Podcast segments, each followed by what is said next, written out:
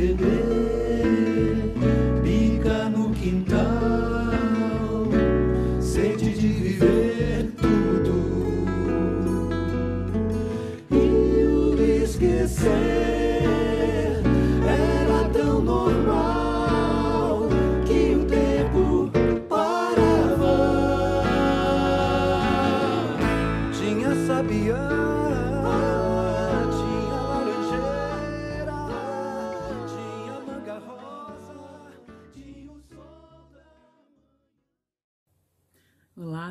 E todos, bem-vindas, bem-vindos a essa série de podcasts, a primeira da Entretexto.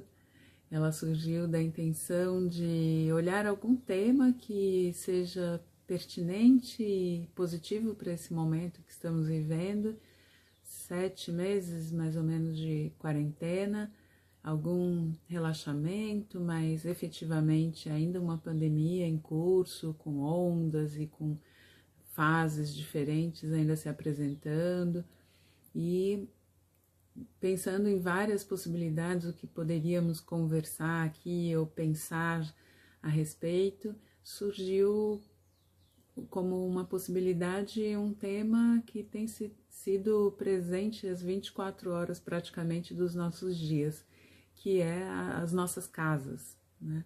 E as casas que são esse lugar de abrigo, de proteção, nós temos mudado muito a concepção da casa, né? Às vezes identificando como um lugar de aprisionamento, onde obrigatoriamente estamos forçadas e, e forçados a estar, eh, com muitas restrições, então, da nossa vida, e isso fica projetado na casa, às vezes aumentando esse mal-estar com uma situação que de fato não é natural, não é aquilo que nós vivemos normalmente e temos uma necessidade bastante autêntica, né, de, de viver, né, uma necessidade que é de poder transitar assim entre o dentro e o fora, entre a intimidade e a socialidade, né, encontrar os amigos, fazer tarefas fora, as atividades fora e poder voltar. Isso é o mais natural no ser humano, né, claro. Mas diante dessa impossibilidade disso poder seguir tão naturalmente assim, e uma vez que temos que ainda ficar mais tempo dentro das nossas casas, como será que nós podemos nos relacionar com elas? Existem outras possibilidades que não apenas de identificá-la como esse lugar onde vivemos essa restrição, esses aprisionamentos, o nosso isolamento? Então, a ideia nessas, nesses podcasts é abordar isso, inclusive com convidado, convidadas, convidadas muito especiais, e quem sabe promover uma nova relação com a casa, que talvez só hoje mesmo, diante dessa situação, é que nós possamos estabelecer, porque antes, quando estávamos tanto no mundo e mais livres para circular, talvez a gente circulasse mais do que estivesse em casa e, portanto, estivesse menos e menos presente nessa nossa intimidade, nesse nosso espaço de intimidade, nesse nosso abrigo, nessa nossa proteção, né? Então, para começar hoje, eu queria trazer justamente esse aspecto, né? A casa é esse primeiro abrigo quando a gente chega ao mundo, né? Ela substitui o, útero, né? O ventre materno e torna o nosso habitat inicial neste mundo, né? Então, ela é o novo envoltório neste momento, né? Que nos oferece proteção e passa a oferecer todas as demais condições para nossa existência e desenvolvimento, né? Então, se tudo corre bem, a casa se torna então esse nosso canto, essa nossa concha essencial, esse nosso casulo de proteção e aconchego, né? Mas mais que isso, a casa oferece uma experiência de abrigo, de intimidade, de recolhimento, de acolhimento, de interioridade, de conforto, de pertencimento e de identidade. Olhem a riqueza disso. Acho que só daí a gente já pode olhar para esses nossos espaços de uma outra forma.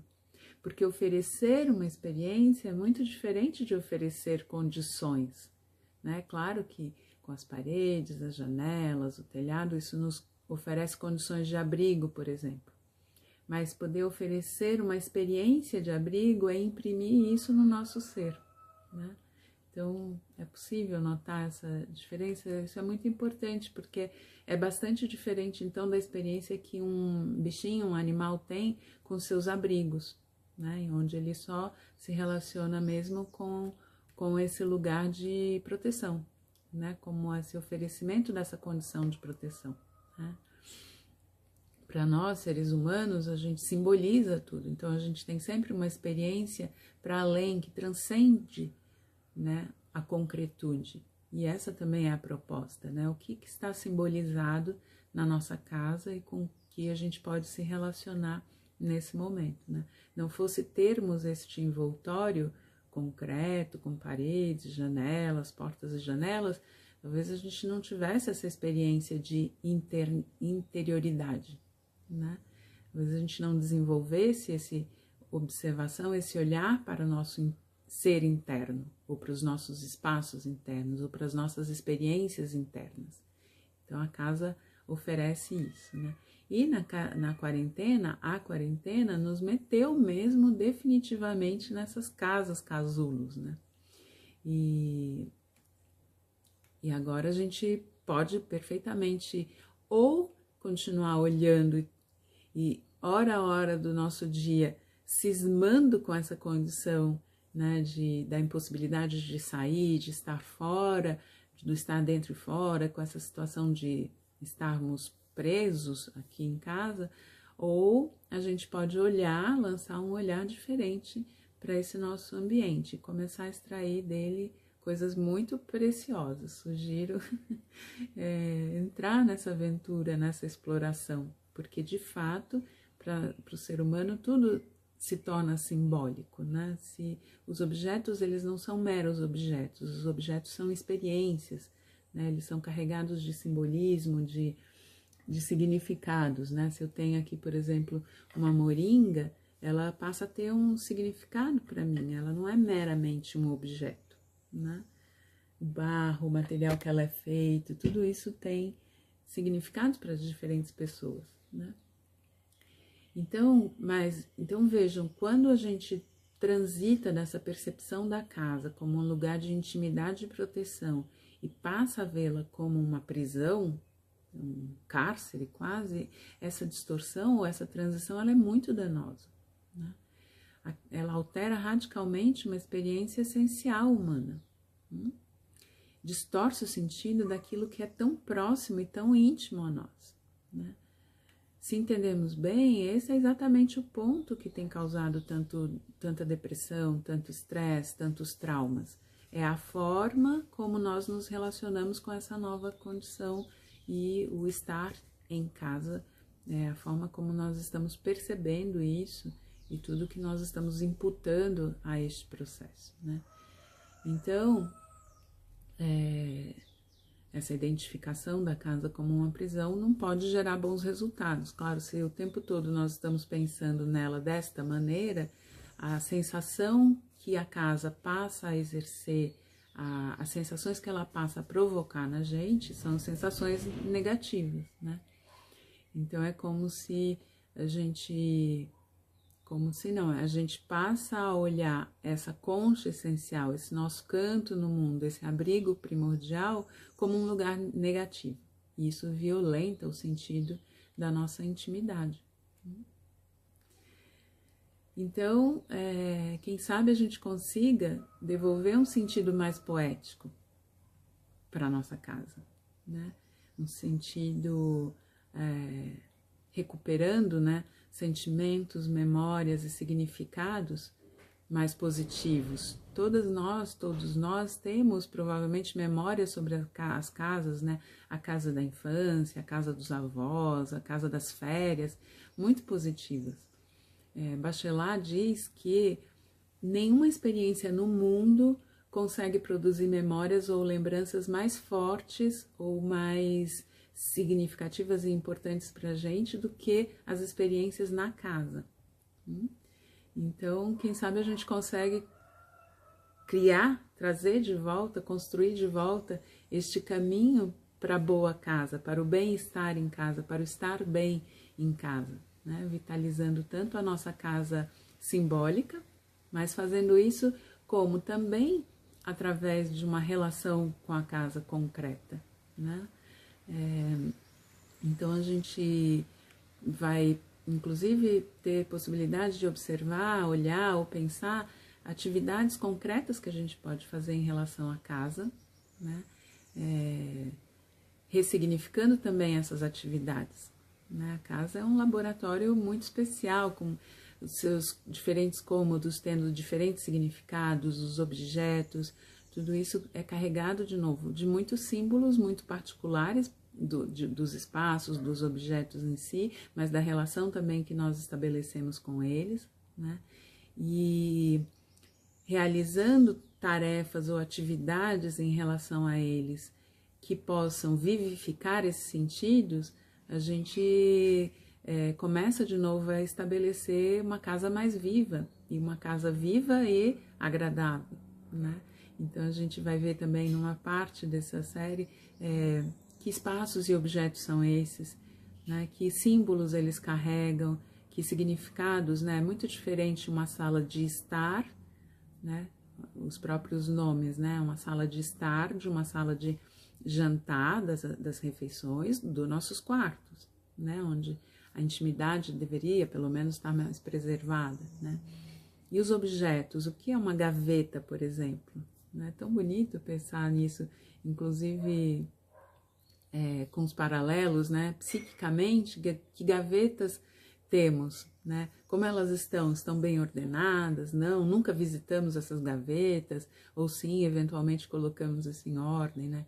Então, os armários, os cestos, os, os objetos que contêm coisas nossas, as estantes, os livros, né? Os sofás, o fogão, e aí a gente vai para a cozinha e a gente tem realmente aí então um verdadeiro laboratório alquímico, né? Para olhar e perceber quais são as tarefas que normalmente a casa é, pede que desempenhemos. E aí nas tarefas a gente também tem um outro grande universo para falar, vai ser tema de um dos podcasts também. É, o que significa varrer, por exemplo? Né? Estamos aí no mês de novembro e época das bruxas, dessa magia no mundo, das vassouras e tudo mais. O que, que significa o varrer né, na casa? O que é tirar um pó, algo que se acumulou ali, o que é organizar, o que é cozinhar, né, o que é lavar, usar água, os diferentes elementos nessas diferentes atividades. Então vai ter um podcast só para falar sobre isso, né? É, duas convidadas muito especiais, estou só aguardando as notícias, as confirmações, mas uma delas já, já bem certa, a Laura Vilares de Freitas, que foi minha orientadora no mestrado e que vai abrir, me ajudar a abrir essa, essa série, né? E a gente vai falar deste bem-estar na casa de uma forma é, bem geral, inicial. Ela vai participar da introdução, então, desses podcasts, né? Depois a casa como uma experiência de si, é, os espaços, os objetos, as atividades na casa, formas da gente manter a energia na casa bem vitalizada né? E por fim, a casa como uma entidade viva, feminina, de interioridade, que talvez esteja inclusive nos desafiando ou nos propiciando, na verdade, a recuperar disposições anímicas e psíquicas que antes uma vida muito externalizada não permitia. Né?